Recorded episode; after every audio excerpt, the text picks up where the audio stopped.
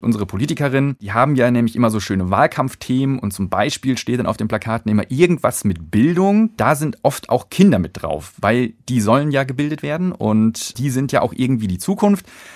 Was aber nie auf den Plakaten steht und damit fatalerweise fehlt, das sind halt Lehrkräfte.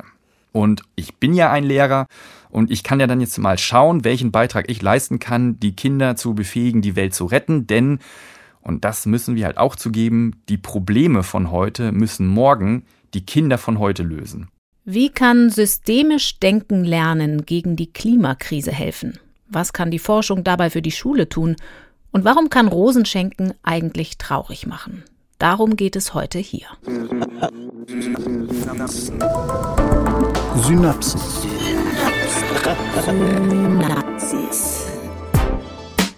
Science Slam im Wissenschaftspodcast von NDR Info.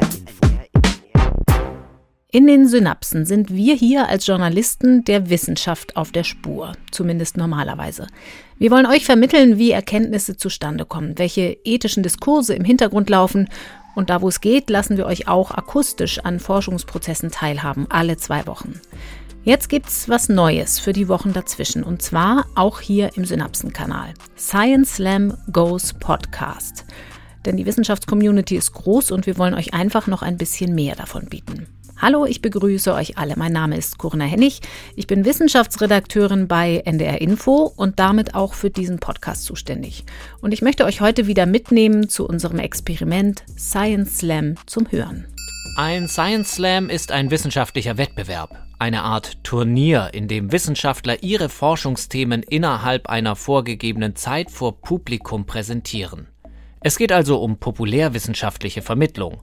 Das Publikum darf anschließend bewerten, und zwar neben dem wissenschaftlichen Inhalt auch, wie verständlich und unterhaltsam der Vortrag war.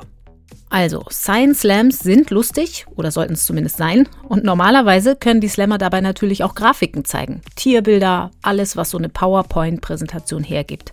Aber funktioniert das auch, wenn man die Slammer nur hören kann? Wir probieren das aus und lassen sechs Kandidaten und Kandidatinnen in unserer ersten Staffel gegeneinander antreten. Alle zwei Wochen einer oder eine. Am Ende, wenn ihr alle Folgen gehört habt, könnt ihr abstimmen, wer das am besten gemacht hat. Dabei gibt es dann auch was zu gewinnen. Science Slam. Heute im Ring. Unser Slammer, den ich euch heute vorstellen möchte, heißt Christian Benninghaus und er kommt mit dem Thema systemisches Denken im Unterricht.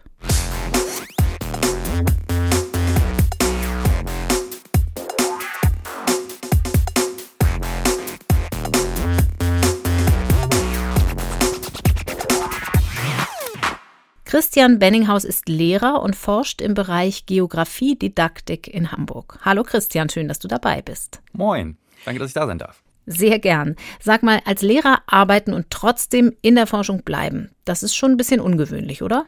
Äh, jein. Also ich habe das eine Zeit lang gemacht. Mittlerweile bin ich tatsächlich nur noch in der Schule, weil ich die Forschung dann abgeschlossen habe. Aber grundsätzlich ist es so, dass es relativ häufig ist, dass Lehrkräfte erstmal an der Uni bleiben oder nach dem Vorbereitungsdienst wieder an die Uni gehen und das dann teilweise auch parallel machen. Das ist halt eine schöne Verbindung, weil man natürlich dann auch die Forschung in den Unterricht mit reinnehmen kann. Ja, und das habe ich eine Zeit lang gemacht. Mittlerweile ist das aber abgeschlossen und ich bin in Anführungszeichen dann nur noch Lehrer. Was genau hast du abgeschlossen? Erzähl uns, woran du geforscht hast. Mein Forschungsprojekt habe ich abgeschlossen. Also grundsätzlich geht es darum, wie man Schülerinnen und Schülern systemisches Denken beibringen kann. Also es ist halt eine sehr wichtige Kompetenz, um Zusammenhänge zu erkennen, die sich in meinem Falle auf äh, wasserintensiven Konsum konzentrieren. Als Beispiel äh, für andere Konsumweisen. Zum Beispiel, wie viel Wasser braucht man eigentlich, um Tomaten zu produzieren? Mhm, okay. äh, das nennt man dann virtuelles Wasser und an diesen Beispielen kann man immer sehr schön aufzeigen, dass wir hier halt eine Tomate dann kaufen, aber die wird ja irgendwo angebaut und äh, dafür braucht man jede Menge Wasser. Und wenn in diesem Raum, wo das angebaut wird, dann nicht so viel Wasser hat, dann ist das natürlich nicht so nachhaltig. Und die Schüler erkennen das dann und erkennen ihre eigenen Einflüsse dann darauf, wenn sie halt diesen Konsumweg eingeschlagen haben und lernen dann aber auch, was sie ähm, nachhaltiger machen können, wenn sie wollen. Und mein spezieller Fokus lag dann darauf, zu erkennen, auf eine bestimmte Weise, wie gut Schüler schon dieses Vernetzende drauf haben. Also Können die eigentlich wirklich schon dieses Konsumnetz aufzeichnen quasi? Wissen sie, was sie da tun? Und wenn nicht, kann ich das erkennen, ob, dass ich sie dann fördern kann quasi. Und wie bist du dann zum Science Slam gekommen? Ich wurde einfach mal gefragt tatsächlich nach einem Fachvortrag. Also tatsächlich basiert meine Forschung auf einer Unterrichtsmethode, die immer so ein bisschen, ja, ich will nicht sagen komisch ist, aber schon erstmal so, so eine Art, so ein bisschen abstrus klingt. Weil es einfach meistens losgeht mit einer total blöden Frage, die ich den Schülern stelle. So der Klassiker, den ich früher immer sehr oft genommen habe, ist, weshalb können eigentlich billige Bananen hungrig machen? Und dann grübeln die Schüler und grübeln und dann geht es über Inhaltsstoffe von den Bananen, da geht es um mhm. Nährwerte und so weiter. Und das ist natürlich nicht der Punkt, sondern wer hat denn die Banane eigentlich angebaut oder wer mhm. arbeitet auf der Plantage und so weiter und so weiter. Und das ist Teil der Forschung, weil die ganze Unterrichtsmethode letzten Endes meine Datengrundlage liefert, weil das tatsächlich dann Unterrichtsdaten sind, also nicht aus dem Labor, sondern wirklich aus der Schule. Und das hat dann irgendjemand, der gerne Science Slams veranstaltet, gesehen, diesen Vortrag. Das sind auch Doktoranden gewesen, haben dann gemeint, ja, hier komm doch mal vorbei und dann war ich gefangen. Okay, Christian, jetzt öffne ich für dich die Science Slam Bühne hier bei den Synapsen.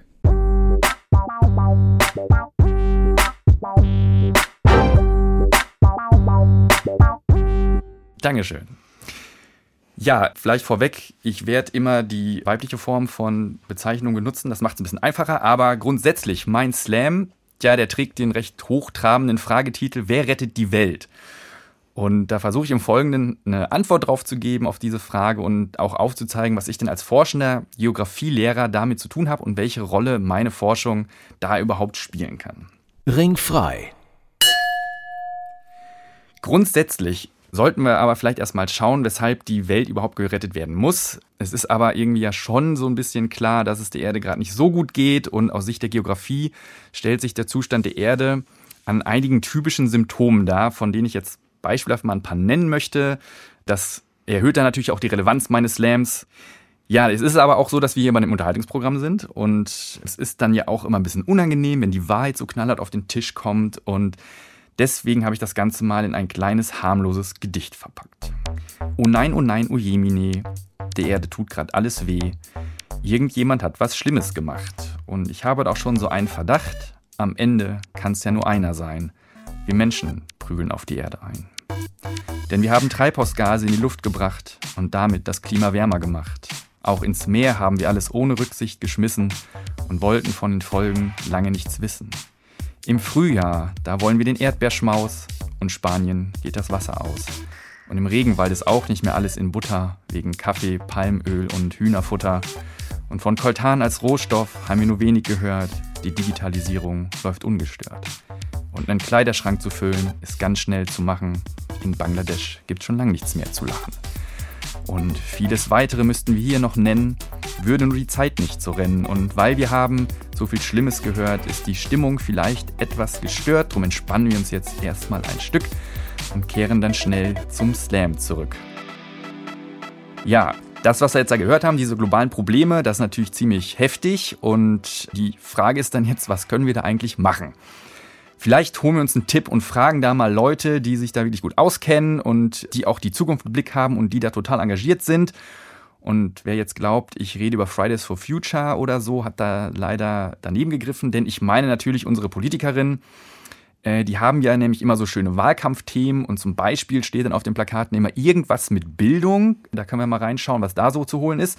Das könnte interessant sein. Blöd nur, dass mancher Parteichef denkt, man könnte ja eigentlich mit YouTubern Unterricht machen. Auch blöd, dass manche Bildungsministerin bei ihrer Doktorarbeit betrogen hat. Naja, da ist so viel nicht zu holen, aber Zurück zu den Wahlplakaten, wo Bildung draufsteht. Äh, da sind oft auch Kinder mit drauf, weil die sollen ja gebildet werden und die sind ja auch irgendwie die Zukunft. Was aber nie auf den Plakaten steht und damit fatalerweise fehlt, das sind halt Lehrkräfte. Und ohne Lehrkräfte gibt es halt keine Bildung und ich bin ja ein Lehrer und ich kann ja dann jetzt mal schauen, welchen Beitrag ich leisten kann, die Kinder zu befähigen, die Welt zu retten, denn, und das müssen wir halt auch zugeben, die Probleme von heute müssen morgen die Kinder von heute lösen. Und wie geht das jetzt mit dieser Befähigung dazu? Naja, äh, wir haben alle Fuck You Goethe gesehen. Unterricht hat angefangen! Das heißt, wir wissen eigentlich, wie guter Unterricht aussieht und das könnte ich ja dann mal probieren in der Schule. Also das ist jetzt Möglichkeit eins. Ich gehe einfach rein in den Unterricht und sage den Kindern, was sie machen sollen. Zum Beispiel ähm, Bio kaufen, Fairtrade kaufen, Fahrrad fahren und so weiter. Äh, aber abgesehen davon, dass das didaktisch so gar nicht funktioniert, das, so kann man nicht lernen, darf ich das auch gar nicht. Denn es gibt im Unterricht bei uns in Deutschland so ein paar Regeln, an die muss ich mich auch halten und das mache ich natürlich auch, beispielsweise unter anderem, dass ich den Schülerinnen nicht meine Meinung aufzwingen darf, was ich ja bei der gerade genannten Möglichkeit gemacht hätte. Und ähm, ja, damit ich das auch wirklich nicht mache und auch gar nicht in Versuchen gerate, gibt es ja hier in Hamburg diese Internetseite, wo man Lehrkräfte verpetzen kann. Die ist ja von der AfD geschaltet worden, die sich ja mit Unterricht anscheinend sehr gut auskennt. Aber tatsächlich habe ich ja damals ein Eid abgelegt und ich unterrichte natürlich regelkonform. Warum die AfD da so Angst hat, weiß ich nicht. Aber das ist letzten Endes natürlich egal, denn wenn wir unsere Schülerinnen wirksam beschulen wollen, um die Welt dann retten zu können und wir auch keinen Bock auf Online-Hetze haben, dann wäre es vielleicht ganz gut, wenn wir den Schülerinnen gar nichts vorschreiben, sondern ihnen eher Fähigkeiten an die Hand geben, die sie halt dazu befähigen, nachhaltig zu handeln.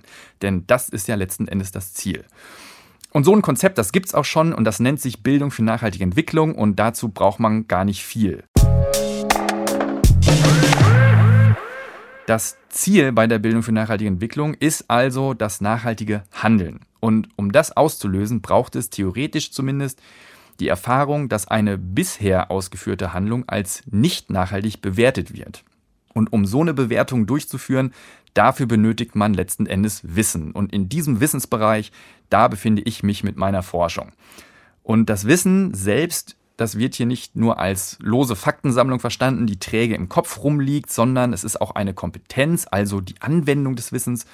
Und dazu kommt noch, dass für uns Geografen die ganze Welt aus Systemen besteht. Äh, und deswegen nennen wir diese Kompetenz letzten Endes Systemkompetenz oder auch systemisches Denken. Was heißt das denn jetzt für den Unterricht bzw. für den Schülerinnenkopf? Ich versuche als Lehrer die Schülerin im systemischen Denken zu fördern und versuche als Forscher eine Methode zu entwickeln, die messen kann, ob das erfolgreich war, was ich da im Unterricht gemacht hat. Und wie das alles geht, das kommt jetzt als nächstes.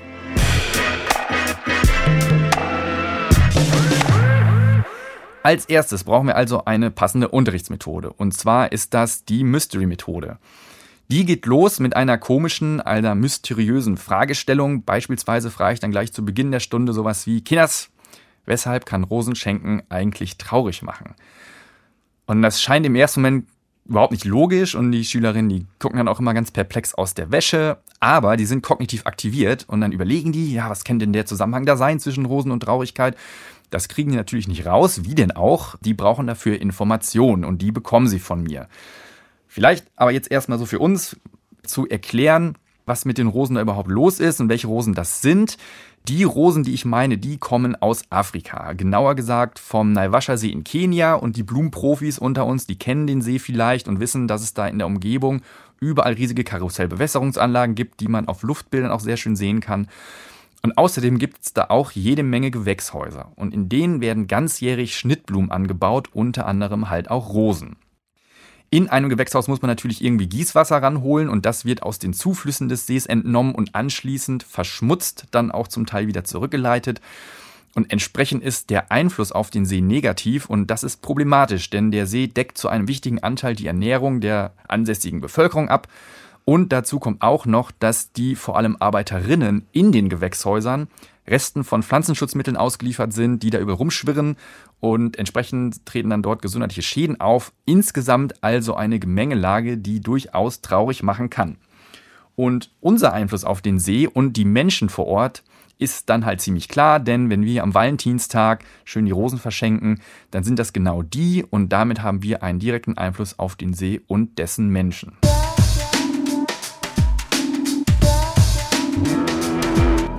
So, das war viel Information und meine Schülerinnen bekommen diese Information dann schön in Häppchen auf Informationskärtchen, wo dann die Infos entsprechend drauf sind. Und mit diesen Kärtchen, da bauen die Schülerinnen dann Wirkungsgefüge, also letzten Endes Netzwerke, in dem zwischen die Kärtchen Folgepfeile gesetzt werden.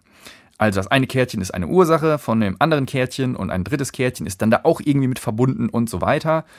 Und diese fortschreitende Verbindung der Kärtchen lässt dann eben ein Netzwerk entstehen. Und wenn man das hinbekommt, so ein Netzwerk zu bauen, dann muss man fähig sein, vernetzt oder systemisch denken zu können. Oder anders gesagt, man müsste an den Netzwerken der Schülerin ablesen können, wie gut das jemand kann. Und deshalb habe ich mir dann haufenweise Schülerinnen äh, so Wirkungsgefüge bauen lassen.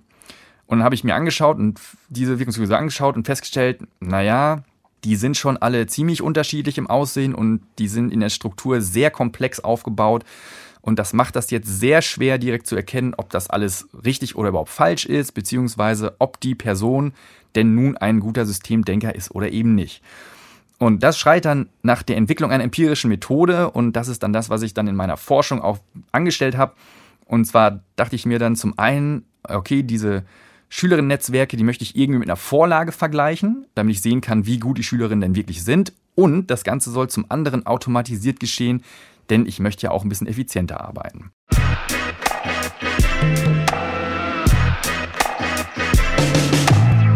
Also machen wir das mal. Als erstes brauchen wir eine Vorlage. Dafür habe ich mir einen Haufen Expertinnen ins Boot geholt und äh, die haben dann auch so ein Wirkungsfüge erstellt. Und die Idee war, dass die Expertinnen ziemlich gute Systemdenkerinnen sein müssen. Das liegt in ihrer Expertise. Und die sind dann quasi unsere Messlatte, um zu erkennen, wie gut die Schülerinnen dann im Vergleich sind. Und ja, wenn man dann Expertinnen so ein Wirkungsgefüge erstellen lässt, und diese dann alle in ein einziges übergeordnetes Wirkungsgefüge überträgt. Das war so die Idee, die ich hatte. Dann so ein aufsummiertes Netzwerk zu bekommen, dann erkennt man halt noch weniger. Also es war dann so sehr voll, alles überall sind Pfeile, aber das macht nichts, denn ich habe das Ganze klugerweise digital erstellt und die Netzwerke der Schülerinnen, die habe ich dann einfach auch digitalisiert und jetzt kann ich mir einige höchst komplizierte Vergleichsverfahren ausdenken und ganz einfach per Knopfdruck automatisiert dann durchführen. Am Ende erhält man dann eine schöne Auflistung, die zeigt, welche Person im Vergleich mit den Expertinnen wie gut war. Und dann sehen wir tatsächlich, dass man die Leistungen voneinander deutlich unterscheiden kann. Und das ist jetzt für mich als Lehrer wieder sehr, sehr wichtig, denn ich kann jetzt sehen, welche Personen Förderung brauchen. Und zwar sind das natürlich die mit den wenigen Punkten. Und wenn ich mich dann um die gekümmert habe im Unterricht und die alle gefördert wurden, dann geht es weiter mit vielen wichtigen Sachen, die die Welt ein kleines Stück besser machen.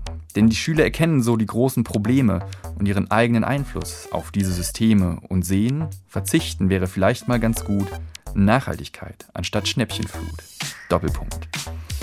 Weniger Burger und weniger Fliegen, damit wir beim Klima noch die Kurve kriegen. Klamotten, die keinem das Wasser abgraben, damit die Aralseefischer wieder Fischer haben. Zum Valentinstag wäre es doch eine Idee, keine Rosen zu schenken vom Naiwascha-See und Erdbeeren im Frühjahr. Müssen die sein? Kann man nicht einfach mal sagen nein?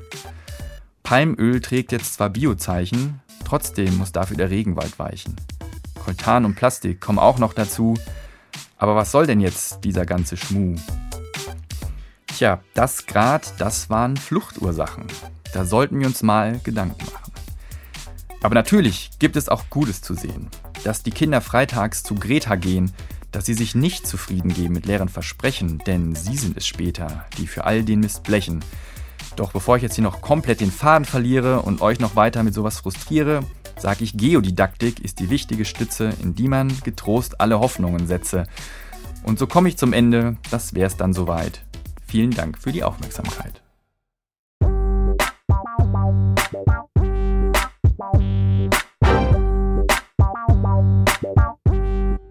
Christian Benninghaus, Geografiedidaktiker, auf unserer Science Slam Bühne im Podcast zur Frage, wie man die Welt retten kann mit Hilfe von systemischem Denken. Ein Hinweis in eigener Sache. Äußerungen der Wissenschaftler und Wissenschaftlerinnen im Podcast Science Slam geben deren eigene Auffassung wieder. Der NDR macht sich Äußerungen der Slammer nicht zu eigen. Den nächsten Science Slam findet ihr in zwei Wochen, zum Beispiel in der ARD Audiothek oder unter ndr.de slash Synapsen. Dort könnt ihr am Ende auch eure Stimme abgeben, wie schon erwähnt, wenn ihr alle Slammer dieser Staffel gehört habt. Da gibt es dann sogar was zu gewinnen. Bleibt dran, hier an dieser Stelle erfahrt ihr mehr wenn es soweit ist. Und noch eine wichtige Info habe ich für euch. Es gibt ja verschiedene Science Slam Reihen. Wir arbeiten hier in den Synapsen mit Julia Offe zusammen, die von Hamburg aus Science Slams bundesweit organisiert. Unter ndr.de slash Synapsen findet ihr einen Link, unter dem man zum Beispiel Videos auch unserer Slammer hier im Podcast abrufen kann. Und natürlich finden sich da auch die Termine für die nächsten Live Science Slams. Gebt uns gern Feedback zu unserem Experiment Science Slam im Podcast unter der E-Mail-Adresse synapsen.ndr.de und wenn wenn es euch gefallen hat, dann erzählt es gern weiter, empfehlt unseren Podcast an eure Freunde und Bekannten. Ich bin Corinna Hennig, bis bald. Synapsen Science Slam, ein Podcast von NDR Info.